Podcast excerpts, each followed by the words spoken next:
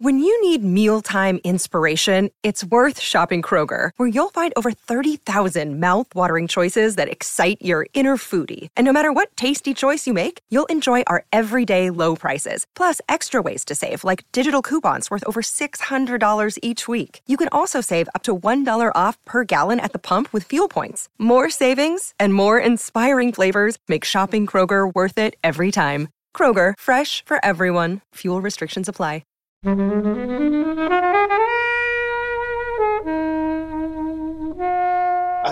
alone in the whole universe in thinking what I think about this film. What is wrong with you? Sorry, Thea. Gosh. Yeah, I thought it was trite and, and I thought the characters were unbelievable. I thought the cinematography started out good and got worse. I thought Minnie Driver's character in particular wasn't a character. She wasn't a person in it at all. Isabella Rossellini, she was barely a person. I thought Ian Holm was chewing the sceneries in about three different accents. I thought Stanley Tucci's accent kept dropping. I thought the filming of the actual ultimate feast and the prep for it in the kitchen, it was way overlit and it was badly choreographed.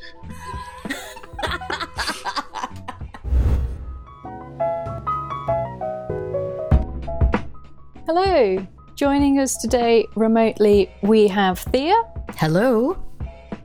Matt, Hey! and as always, Kobe, Yo. and we're reviewing Big Night. Thank you, as always, to the mighty people for the mighty, mighty tunes, and thanks to Ben from Rockwood Audio for his awesome editing skills. Please do remember to write a review and rate us on Apple Podcasts anywhere you can do where you listen to the podcast because it really does help us And you can join in the conversation with us on Twitter at FlixWatcherPod and on Instagram. at FlixWatcher.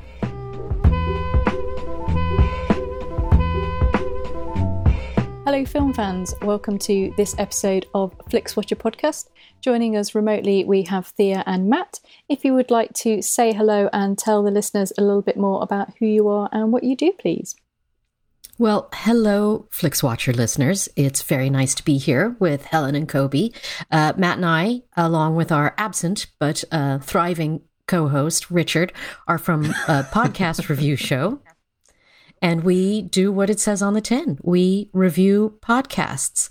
And we are delighted to be discussing film this time, taking a break from uh, podcast to film.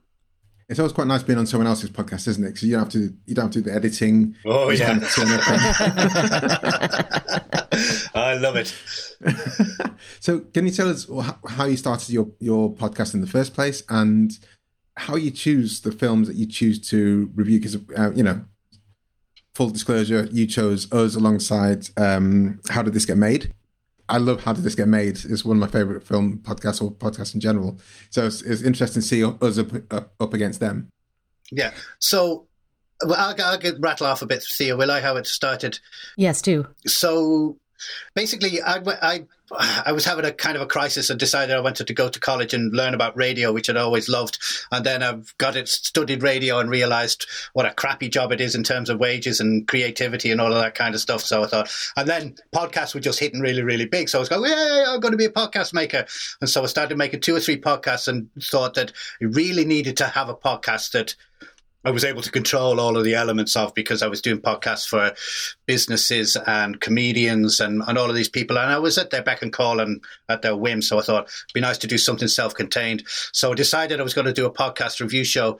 And I did this kind of, I don't know what it was, this sort of audio essay about a couple of podcasts.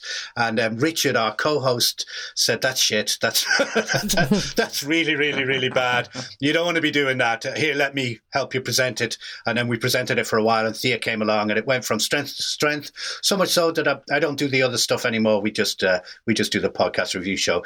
But it, it took a bit of a lift when Thea came along and gave us that, you know, that cosmopolitan swing. Mm, that's exact. That's how I, I when I crashed the party. That's what I said. You guys need some cosmopolitan swing.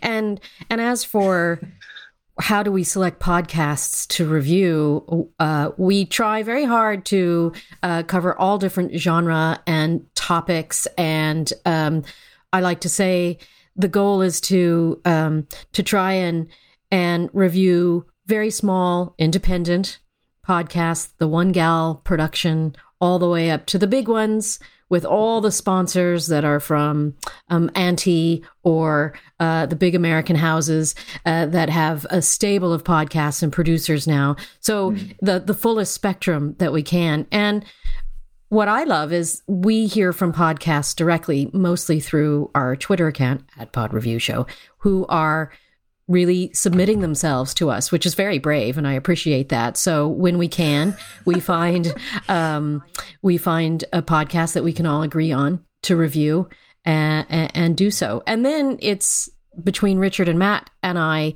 What have we been listening to? Kind of um, uh, not for homework, and then we recommend them to each other, and that may be a way because I'm just trying to recall how we found Flixwatcher. It was you, Thea. I think it was you. There, see, I set that up beautifully. so do, do you keep a tally? Do you know how many podcasts you've you've reviewed during? You mean do we have a spreadsheet? Is that what do you're asking? Yeah. A spreadsheet, Helen. We do. We do. We. That's the real reason you joined, wasn't it? You, yeah. You asked you asked Matt and Richard if they had a spreadsheet, and they said no. Yeah. Like, and they said, "Let me tell you what I can do for you." Um, we have uh, reviewed cumulatively 268 podcasts for uh, a couple of years, we were reviewing three podcasts per episode. And it's been a much better show, much more fruitful conversation between the three of us when we can review two, two podcasts. Right. Yeah. And I'll just say, we're coming up to our 100th, so that's that's very exciting. You you you have surpassed that a long ago, and it, it it's a great feeling, isn't it, to have so much? It's a lovely feeling. Work and content. It's kind of I don't know what you think, Helen, but getting to 100 was like not that expected not to be doing more podcasts, but it's still like, holy shit, we got to 100. Mm-hmm. Um, it's it's super odd. Mm-hmm. Yeah, great. We should have got great. something from the Queen for it. Yeah, I agree. When's that happening? I'll just bring her up now. Do. Uh, well, let's go from reviewing podcasts to reviewing films. Uh, Thea, you chose Big Night. Can you tell us, first of all, why you chose it and then give us a synopsis in one minute or less? Yes, I can. Um, why did I choose this? I was uh, very happy to see that it was available for um, viewing and reviewing. And I saw it in the cinema. This is a film I've seen a couple of times. I, I do like returning to films, so I have I have done this a couple of times. And every time I think about Big Night, I always think about the first scene in the kitchen. And that scene in the kitchen tells you everything you need to know about the entire film. And it's done so beautifully, so economically. Um, that's one of the first and solid reasons I love this film. What is this film? It's called Big Night. Uh, it was released in 1996. It's 24 years ago. And it was directed by Scott Campbell. And I've read that it was uh, that Stanley Tucci has co-directing credits, although I don't see that on the screen, or maybe I missed that on the screen. It was co-written by. A- Okay, well then I'm clearly not attentive. Um, the it was written by Stanley Tucci and uh, Joseph Tropiano, and it's all about food. But is it? It's about a restaurant. Uh, I'll just quote Mark Kermode, who is a a film reviewer, and he has always said that Tinker Tailor Soldier Spy is not a spy novel. It's not really about spies, and I don't think that even though this this story about two brothers who have immigrated to the United States in the 1950s, are in New Jersey, and have a failing restaurant um, and have one last go to make um, to make a go of it before they break up, before the restaurant uh, breaks up. Uh, it's not really about food and it's not really about a restaurant. It's about a beautiful relationship between two brothers and it's about heartbreak. So, mm. two brothers come to the United States. They've had a restaurant that's been alive for this a while. for more than a minute here, yeah, sorry, stop me, stop me if you've heard too much. We're we trying need to work to. out how to, we need to work out how to work like a, a stopwatch. On, Yeah, we need on a the screen. timer. You really Oh, do. yeah. I'm sorry. It's okay.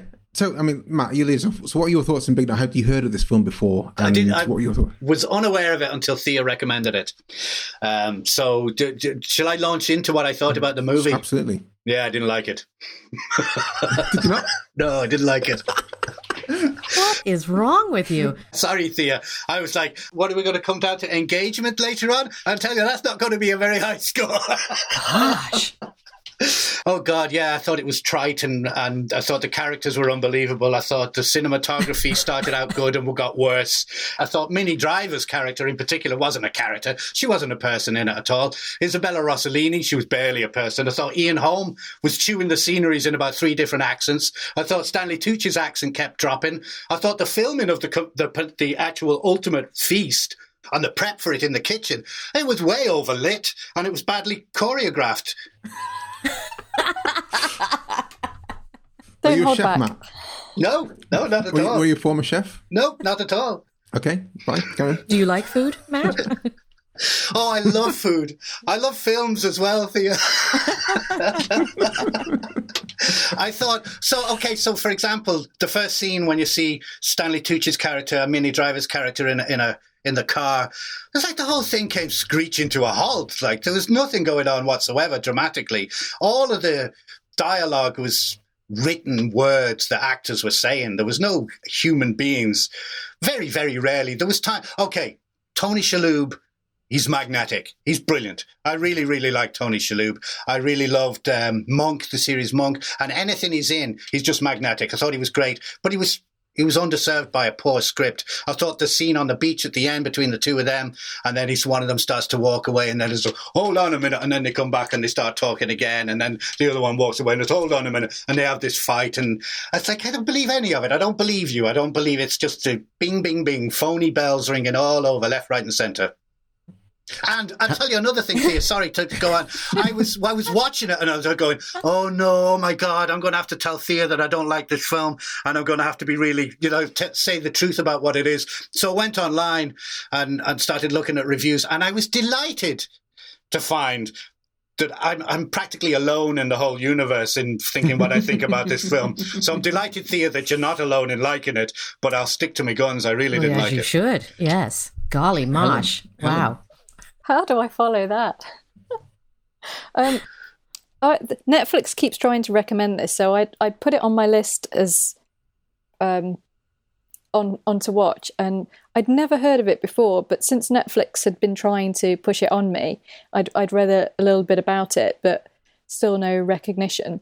So I wanted to like this more than I did, and I think it's got a lot of heart, I really, really, really struggled with the accents in it. And all the way through, I was just thinking, I just really, really struggled to.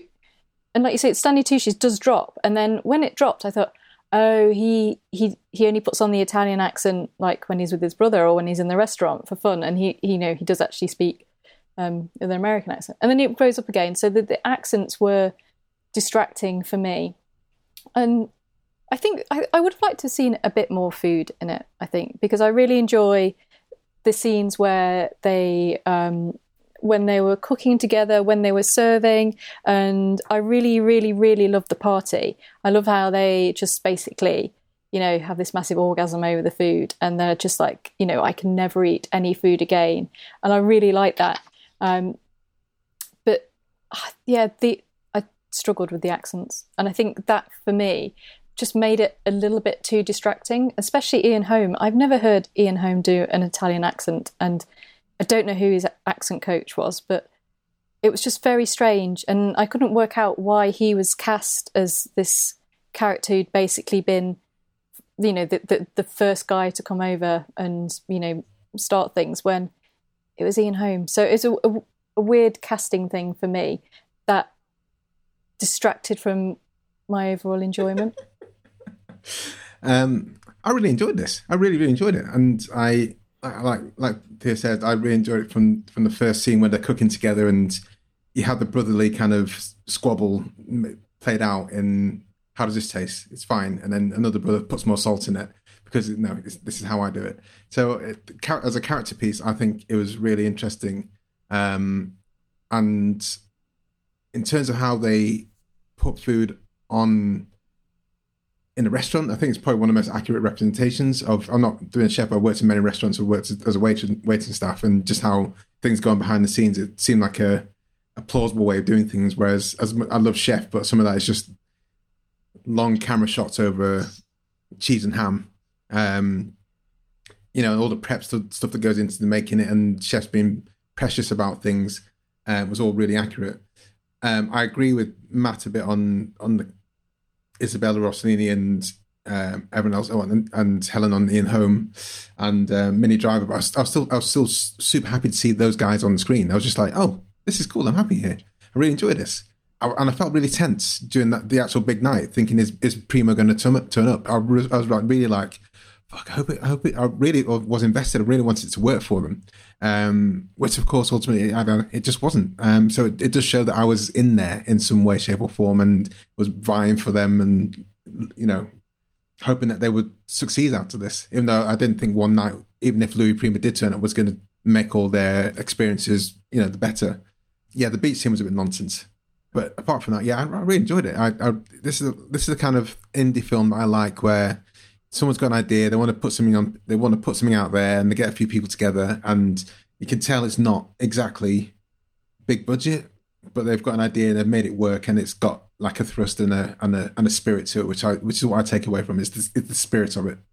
Thea. Yeah, I, I I um I like the way it looks. I think I like I always like the detail uh, set designers give. That's always something I find really enjoyable to explore the background of a film. And the kitchen mm. just looks great, and the restaurant is perfectly set dressed and um, isabella rossellini is just so beautiful to look at. And i think that stanley tucci's eyes are beautiful to look at. And not just because they're pretty but because he and tony shalhoub the way they all the dialogue they don't say to each other these brothers who've been together they're so close. That of course the the iconic scene at the end where they're sitting next to each other sharing an omelet and for a brief moment they're mm. eating with one hand and have their arms draped over the shoulder of the other which i'm sure matt would find just over the top melodramatic and inappropriate no i like that scene oh he liked that bit um, I, At the I, end. Yeah, I found it very warm, and the whole thing is really about a relationship between when signifying the end. Um, the whole thing about the relationship of the brothers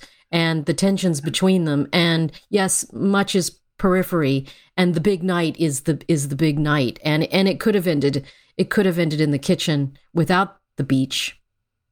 It could have ended in the kitchen without the beach. Yeah. Um, but i am i going to watch it again? Go ahead and ask me. Yeah i'm going to watch it again sometime. A couple years from now i'll watch big night again. against again. the scores against the scores. We still need to talk about the film a bit more. So what do you th- i mean like- i was going to say I, I was I really i was really sold on um, the era. I thought I definitely got lost in that, and you know, I almost, for me, felt like it it could have been made in in the fifties. They really got that down. I mean, there was so much smoking that I was just, oh my god, they just smoked all the time. Like you go to your bank and you get a cigarette, and yeah. So yeah. The, the, you know the costumes and the set and everything, um, I really got behind. But um, also it's, it's, it's, when we watch these films and um, we recognize actors from later on. So Liev Schreiber's in there as well, and yeah, Mr. X J Lo as well. Yeah, Marc a Anthony. very young, skinny little Mr. X J Lo, and Allison Janney is in it as well. Yes, yeah, I was going to say yeah. Allison Janney, Ali Janney. She's good. And who did Liev shriver play in it? So he's like um, the, at the rival restaurant. Oh, uh, Ian Holm's restaurant. Yeah, okay. You okay. see him. You, see, you don't, does he say any words? I think he does. I think he says "Good evening" or "Welcomes him in" or something, yeah. doesn't he? Yeah. yeah. yeah and Ian Holm, he did play an Italian. He was in Chariots of Fire as Mr. Mussabini, who was the coach, the, the coach privately so engaged. It's not precedent, is what he's saying. Yeah, yeah. I don't think the the accent was as um, what's the word over over seasoned as it was maybe in this film. I thought that, it, that when he came on screen, I thought, ah, this is what it is. It's a broad comedy because because his first scene was so hammy and broad comedically. I thought that that's where the film was going, and why did it take so long to, to get there? And then it kind of swerved back away from it. I thought he was, yeah, I thought it was very odd. I couldn't make out what his accent was supposed to be at all. I didn't. I didn't think he was Italian. No. Um, to be honest, I didn't think about it. Um, I think he was trying think, really, or his character was trying really hard to be American and to have an American right. sensibility, and he was using American vernacular, and oftentimes not as a native. Well, who's a native? Sorry, I'm not going there. Um, uh, uh, a native-born person, maybe, but uh, with uh, English as a second language, and he's just kind of barking it out in a, in an attempt to fit in. 1950s New Jersey shoreline. Mm. I think this is where, if I'm if I'm kind of imbued by the whole spirit of, of the film, of a, a film or a story, then accents I don't I don't tend to I don't tend to notice bad accents. Don't tend to notice bad wigs because that's if I'm in, if I'm engaged in it, which I which I clearly was uh, by this, then you know I'm I'll, I'll let it fly because I don't I don't necessarily think about that. It doesn't take me out, out of the picture. I didn't I don't really recognize Ian Holm um, from many things, so for me it wasn't like a Lord of um, the like- Rings. Oh no, you don't like Lord of the Rings. no, see, I know he's the Hobbit, but I mean, what I mean is he's not like he's not like if it was Brad Pitt in that character, oh, that's Brad Pitt. But for me, he's, he's another he's a character actor, isn't he? Yeah. More than uh, than others. So it was Isabella Rossellini and Minnie Driver, who I don't think we see enough of still. Uh, She stopped acting. Um, it was those two that kind of like, what are they doing here? Exactly, kind of thing. Mm, yeah, yeah. I was really looking forward to the, from the first few scenes. I thought I, I agree with everybody. The production design is lovely, the interiors and, and all of the set dressing and costumes and all of that kind of stuff. And I was like, oh, it's like rubbing my hands together. Oh, great, this is going to be great. And um, you know, it didn't quite didn't quite get there for me, Thea. I'm sorry.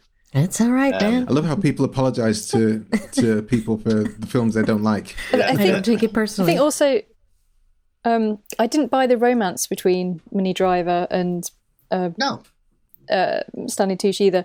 Uh, Were you were you supposed to though? Well, I mean, you've got to be slightly invested in it, else you don't care about the outcome. I don't know whether you're meant to care about it, but um, I, I struggle with age gaps in relationships on films anyway, and this uh, is just kind of jarring with me because there's a good ten years between them in real life, and it kind of felt a lot older in the film. And I don't know. And this is a young this is a young, young Tooch, isn't it? yeah, As far as we know now, yeah.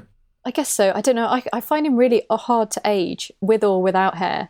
Um, and I, I really like him. He um, he had kind he had a sort of biggish part towards the end of ER, which I've been watching recently. So, like, I've got his role of that in my head when I was watching this as well, without hair. So it's kind of like before with her and then out with her. But I really like him. But I didn't buy the romance, and then I don't know. I thought it was a shame that Isabella Rossellini was only really there to kind of break them up because um, I just think she's really, really interesting and probably not really given much chance to show her range and how awesome she is. Yeah, I think that's I think that's fair with with, with the female characters. I think they're, it's great that they're there, but I think they could have had a better arc or contribution because Minnie Driver's character, she's waiting for this guy who to potentially propose to her, and then he turns she turns up at his big night and helps out and does a lot of the work and gets things sorted whilst he's floundering around town. Um, and it's so I, I kind of I didn't buy that they were. I bought them as a couple, but I didn't think they were going to last in any way, shape, or form. So as soon as they were on screen, I was like, well, that's not. I don't need to worry about this bit. This is not going to be a, a thing that I need to worry about. And I thought it was a bit of a weird thing, weird turn where he's uh, having an affair with Isabella, Isabella Rossellini's character. So I don't think that side of things was turned. I think that I think that could have been left out of the story. They could have been in there, but the romance side I don't think needs needed to be there, needs to be forced. But I did like Tony Shalhoub and Allison Janney. Um, I like that kind of shyness that that still happens of, of people who are who are s- single and potentially lonely, and, and it's good to see that kind of appear on screen when it does do. Yeah, I agree with you. I think that's the best thing about the film, that relationship between the two of them. When he's in a shop and he steps into the refrigerated section, that's really, really good. And uh, and the, the the real there's a real magnetism between the two of them that's very believable. And I think it's you know for me it's one of the only believable things about it. I think the it, the, no, the Isabella, Rossellini character and the Ian Holm characters they're just devices. They're not people. They're just this happened because then that happened and then because this happened and then that will get us to that place in the plot. I think that's that's all they're there for. And Minnie Driver, she's what is she? She's she's a, a beautiful woman in a dress. That's pretty much all she is. She doesn't have any backstory. She doesn't have any. She she doesn't have anything to say for herself in particular, apart from no, no, what what is she? Who is she? Thea, tell me, help me. well, I'll tell you. I'll tell you, Matthew. Um, I um, Still Matthew. it's uh, I you know if we let's let's use food as a metaphor. I, I I stand by my belief and my attraction to this movie that the, the, the key relationship is the brothers and the Absolutely. the the the love of the affair of love is between the brothers and the breakup is the brothers and perhaps these other relationships and characters who some are a bit more archetypal and simplistic everything's just a garnish matt to the main course okay, Bring all it right. back the brothers food. you know Okay, and that's I'm gonna- and and in that case in this case it's okay for me i'm i'm happy to it it doesn't upset me um, maybe in another in another film where there are um, very superficial simplistic things happening that would irritate me I, I just think this is so lovely and i think the two brothers together are are beautiful and and kobe like you've said the kitchen scenes the restaurant scenes are and and and helen the the dinner scene it's just i love it I love all of that, and what everything you say, and I totally uh, support your right to believe and say it, does not um, dampen my ardor for this. And I don't think you're Okay. wrong. I think you need to see the film again, maybe. No way. Um, can well, I just say something? Sorry, can I just say something about food? And you're talking about the food being a metaphor. Well, why isn't it photographed better? Why isn't the actual food photographed better? You know, the your man who, who's the, the Ken Kelsch is the, is the cinematographer. Done a lot of work with Abel Ferrara. He's no spring chicken. He knows what he's doing. But those the kitchen bits where they're preparing the food and uh, when they're serving the food for the feast, it's just blazing in light and they've got and it looks like they've just got one lens. They've only got a 35 millimeter lens walking around the place. There's no nice close-ups. They don't pull away half of the you know they don't pull away half of the actors and then get a nice close-up of the food being served. I wasn't hungry watching it and uh, any anything halfway decent has got uh, food on it on the screen. I'm going oh yeah I wouldn't, mind a bite of that. Um, and it, but if, if it's going to act as a central metaphor or conceit in the film it should have been filmed better. That's what i think. What do you helen and, and kobe what do you think about the way it was shot or the way it was photographed Yeah, I don't remember being offended by the the way the film the food was shot. I, I the bits with food in, I you know, were the my my favorite bits. Um, and as I've said, I've really enjoyed the the meal. But w- what what are we thinking? Thinking which bits particular, like when he's making the omelette or when they're when they're throwing the aubergines around the floor? yeah I was a bit, I was a bit like, oh, there's poor aubergines. Yeah, and and um, what's it? Stanley Tucci's knife skills weren't really up to much, were they? Um, that was another thing. I thought they were quite good. did you Really? I just think yeah, you've been I watching thought too was- much contemporary cookery shows there, Matt. Yeah. No, I, This just, I was just looking at it going, I could do better than that. Stanley Tucci is someone who's a workman in the in the kitchen. He's there. He can he can help out and do things. but yeah, his he's, brother's he's the one. not that- a chef yet. He, Yeah. he was making martinis in lockdown. Did everyone see him on Instagram? He's got a he's got a cookbook in real life. Oh, okay, okay, right. So what what do we think about? Okay, this is before we get to the scores. Um, this is like clearly like indie film all over it. It's actor get some friends together, has a script. Let's do some things to maybe just see what it turns out like. Well- how how does that kind of conceit work for you guys? And you know what are your what are your favorite examples of indie films um, of this kind of manner? Well, Thea, do you mind? Thea, um, Go on. I, I thought I, I thought at certain points in, in the film that they were going for this kind of um, loose John Cassavetes type of style. And then, uh, uh, so if you want someone who gets a bit of money and goes off and do a film, then that that's John Cassavetes is my favorite for all of that. He would go and he'd do something like The Dirty Dozen or Black Friday at a Hollywood part, and he'd, he'd and, and he'd ring up um, his mates Peter Falk and and what's the other name of the other guy, and be like, "Oh, I got fifty grand. Come on, let's go and make a movie." So, um, uh, and he made some fantastic films. So, I don't think it compares that well to them. I wouldn't begrudge anybody making a film. And this is the thing about being mean about films is like there's so much goes into them and so much love and dedication and craft and time and effort that I feel really bad um, dissing them. So I don't want to really diss them. But Thea, what about you? Well, um, I was thinking about uh, uh, independent films of my of my life that I that I like, that I saw, that I can recall, and the first film uh, uh, on my list is uh, a film called After Hours with Griffin Dunne. It was 1985, and I oh, it was so clever and indie, but actually, it, it was it was directed by Martin Scorsese, so I didn't recall that terribly correctly. but um, the very first independent film uh, that has lodged in my brain was Eraserhead, and I was very young. I was too young, and I saw it at a midnight show, and it screwed me up for a little while. I know I had nightmares. um, I loved, loved, loved Bottle Rocket when I saw it, and I still mm. love um, Swingers, Jon Favreau's Swingers. Yeah. What about, what about you? I think uh, I was gonna. I think Swingers was my kind of touch point uh, in terms of films from someone I didn't know, but you could tell they were trying to put a thing together. And I love how Jon Favreau's career has, yeah. has kind of taken off uh, since then.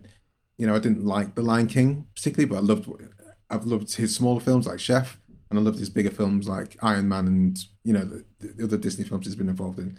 So it's you know these things do work, and I, I, Swingers is one of my favorite films yeah. ever, and I, it needs a rewatch for me. Have and you? then you have things like. Um, just about just about swingers have you have you ever watched the director's commentary on on uh, no. back in when we had dvd uh, jon favreau and um, his co-star i don't know why i'm blanking on vince vaughn vince vaughn um, one of their director's commentary track they use the um, they use a telestrator like sports commentators do with the orange marker and so they're drawing on the screen. so you're listening to them say, you know, watch how we shot this. And then this guy's doing this kind of uh, stage left. And then they circle the guy's face and they do arrows everywhere. And it's all quite lighthearted. And it's, it's, it's serious too. They're talking about their work, but it's, it's very amusing. So if you're planning on watching it, maybe try a DVD, go old school.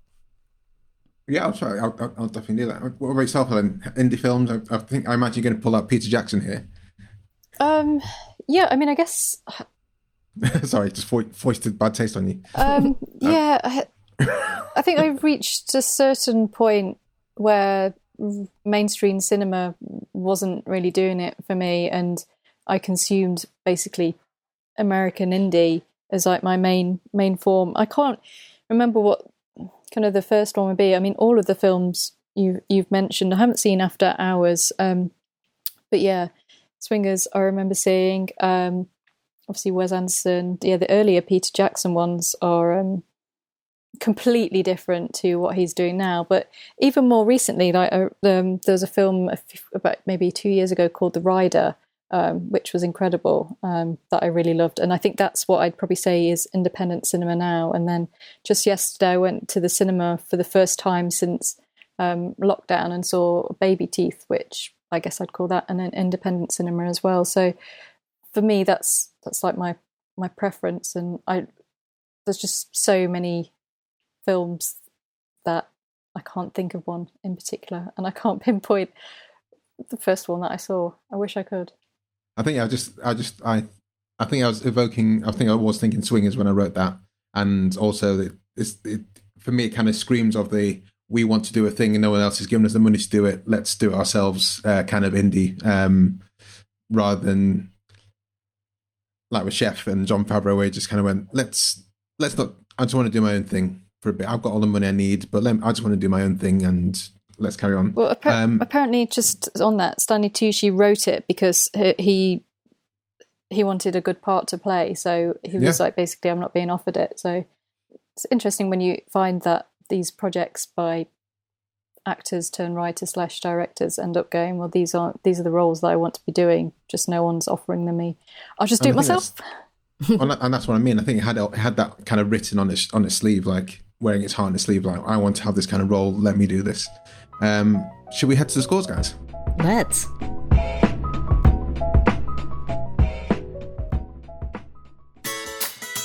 If there's one TV show that is going to make the whole of the UK feel that little bit better about what's going on in the world at the moment, then it has to be the Great British Bake Off, which has returned to our screens.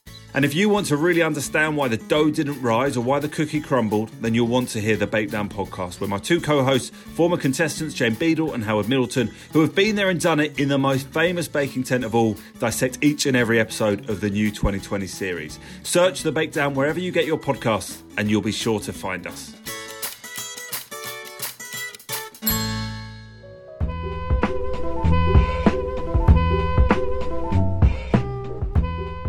Let's head over to the FlixWatcher scores.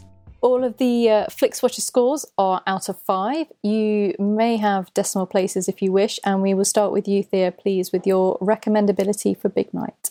I recommend it uh, to everyone, including myself. Uh, so I'm going to give it a five. Okay.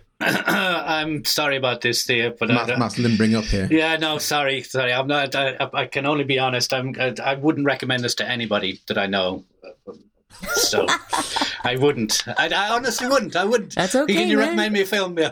So I've got to give it a zero. There. Sorry. Oh, was not expecting that. Uh, I know. I can't. Anyway. I, I mean, I genuinely thought going into this record, this is going to get quite a quite a high score, but it's already.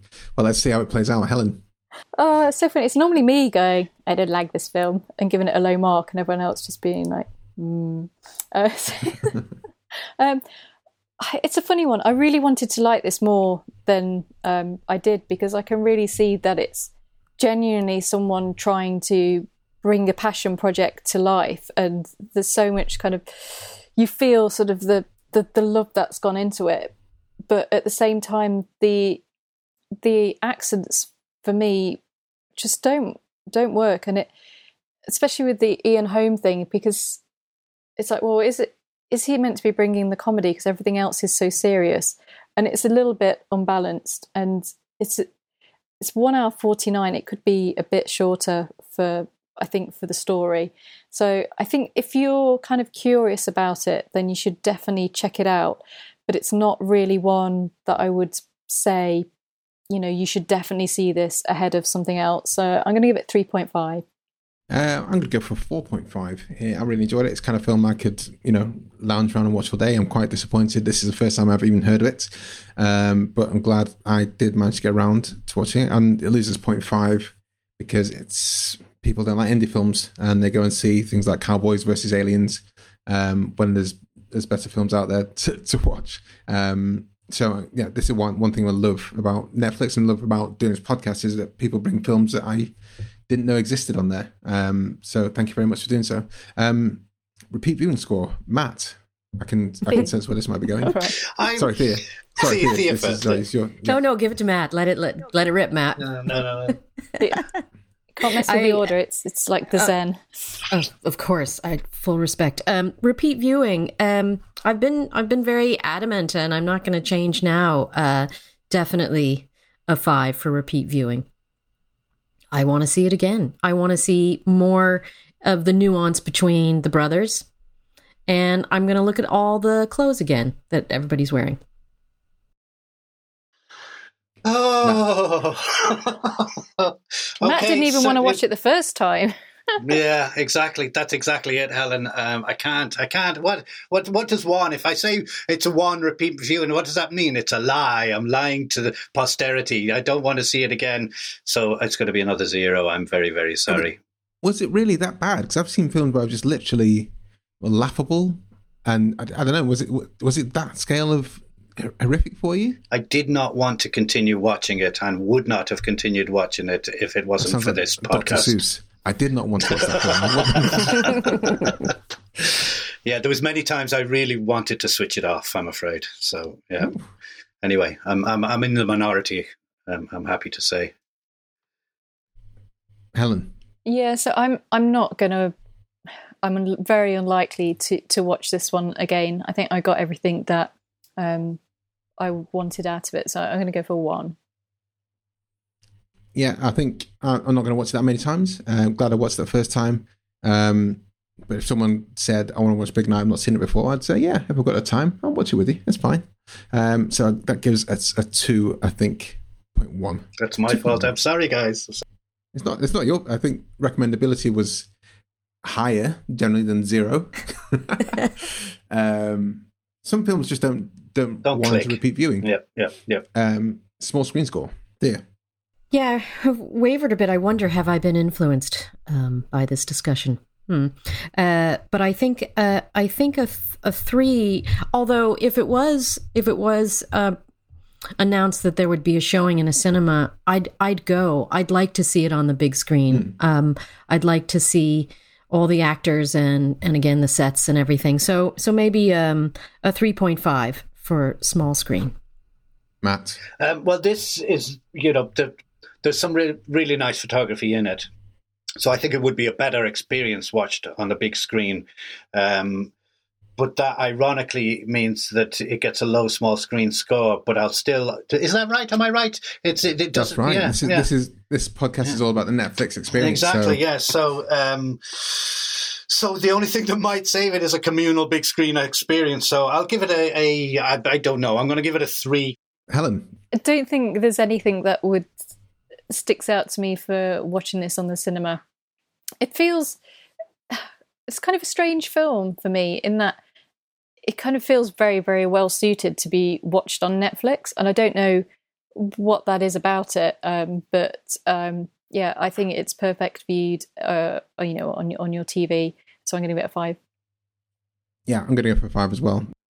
Um, just going, going back to Swingers, I would love to see Swingers in in in the Prince Charles with the people who live the film. Um, if this has been Yeah. Prince Charles Cinema, uh, sorry, theatre, uh, and Matt, I don't know if you're aware of it, but Prince Charles Cinema is like a small indie theatre in cinema in the central London, I know it well. and yeah, the prices are low. I love it. and they re-show they, they show films that people know love and like um you know from true romance to gremlins and die hard just to name films i've seen there and they're all great to see with other people. But the i don't think i'd go to see this at the cinema. Um and i don't think it looks that uh, yeah like helen said i think it works well on the netflix ecosystem. So five for me. Um engagement score. There I just think I'm going to say something, then Matt's going to say something, and we are not listeners. We are not pitted against each other here. Um, I am. Uh, I was engaged. Uh, I. I think I. I'm. I'm. I'm. All the things that I have given high scores for still apply to this. That it is the the story between the two brothers and the set that is the kitchen and the set that is the restaurant, and everything happens in the back of the house and the front of the house and the back of the house of relationships and the front of the house of relationships you know the public face of things um, makes it for me a very engaging film so so yeah five why not five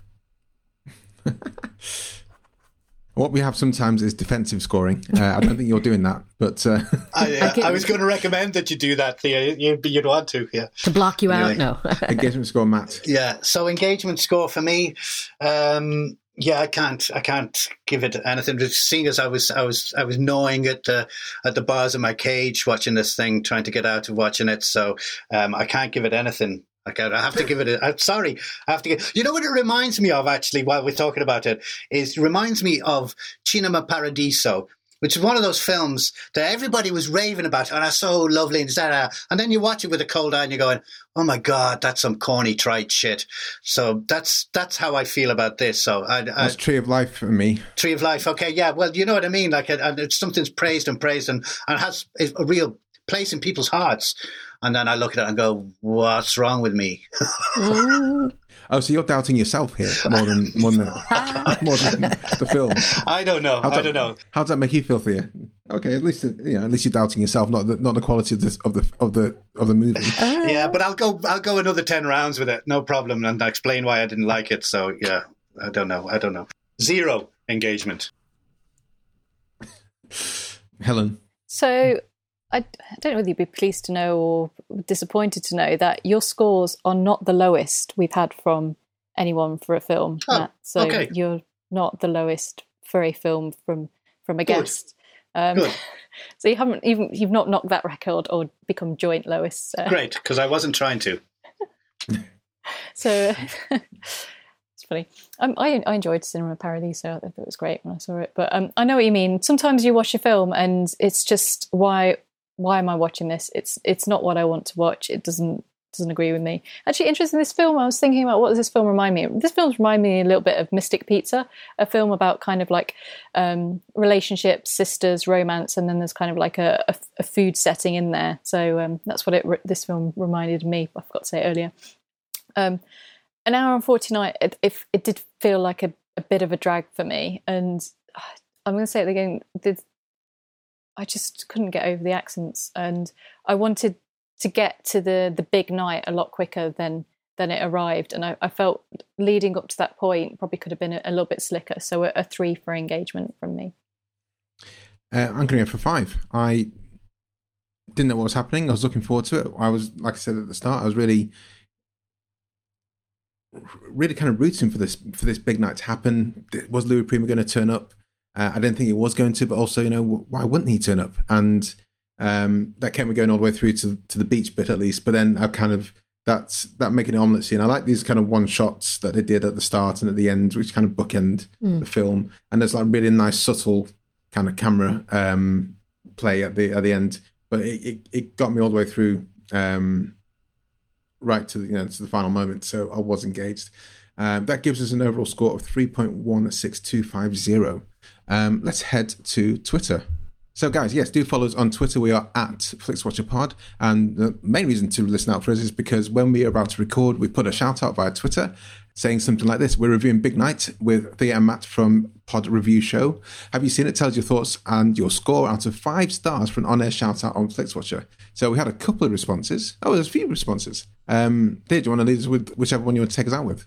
Let's see. Greek Elite Media said, I watched this movie last year for the first time for my hashtag 365 movie challenge, and it instantly became one of my all time favorites. The insanely talented cast is almost overshadowed by the quote, cooking porn featured here. I only wish more people knew about this movie. Mitch. Five stars. Well, that's why we have this podcast. Uh, Matt, Um, Eric Thomas at ET Weekend Lights says, I have seen it, and now every time I make a risotto, I think of that show. Thank you, Eric. we did ask for a star rating. Um, He He, didn't. he came back. Yeah. Oh, did he? Oh, I beg your pardon. What, what did he give us? So he came back. He says, Sorry, I give it four out of five and now need to see it again. Ah, that's nice. Helen. So the next one is from uh, Sam Clements. Such a great film. Five stars. And then, Thea, do you want to say the last one? Very good. Uh, Tommy James, five stars. Mamma mia. Um, well, thank you very much, Matt and Thea, for joining us and obviously also for reviewing us for the podcast review show. Uh, can you tell everyone where we can find your podcast and say goodbye to everyone listening? Well, first of all, thank you both so much for having us, and thanks for giving us such a good opportunity to get out of our, our own review heads uh, for something different. And everyone can find us on Twitter at Pod Review Show, and you can uh, listen to our podcast anywhere you find podcasts. Well, wherever you listen to this, go to their show. That's probably the easiest way, isn't That's it? That's it exactly, yeah. The podcast review show. It's been great fun, guys. Thank you very, very much for having us. No problems at all. Thank you for joining us. And you should do more, both of you should do more um, film reviews, but for maybe different films. Okay. Thanks so much for coming on. Thank you. You're welcome. Bye-bye. Bye. Enjoyed this episode of FlixWatcher podcast? Why not leave us a five star review on iTunes? You can also follow us at FlixWatcherPod on Twitter and we're at FlixWatcher on Instagram. Thanks as always to the mighty people for their mighty, mighty tunes, and Ben from Rokkwood Audio for his awesome editing skills. If you're looking to get your podcast edited as sweet as this, get in touch with Ben, and that's Rokkwood, R O K K Wood Audio. Tell them FlixWatcher sent. You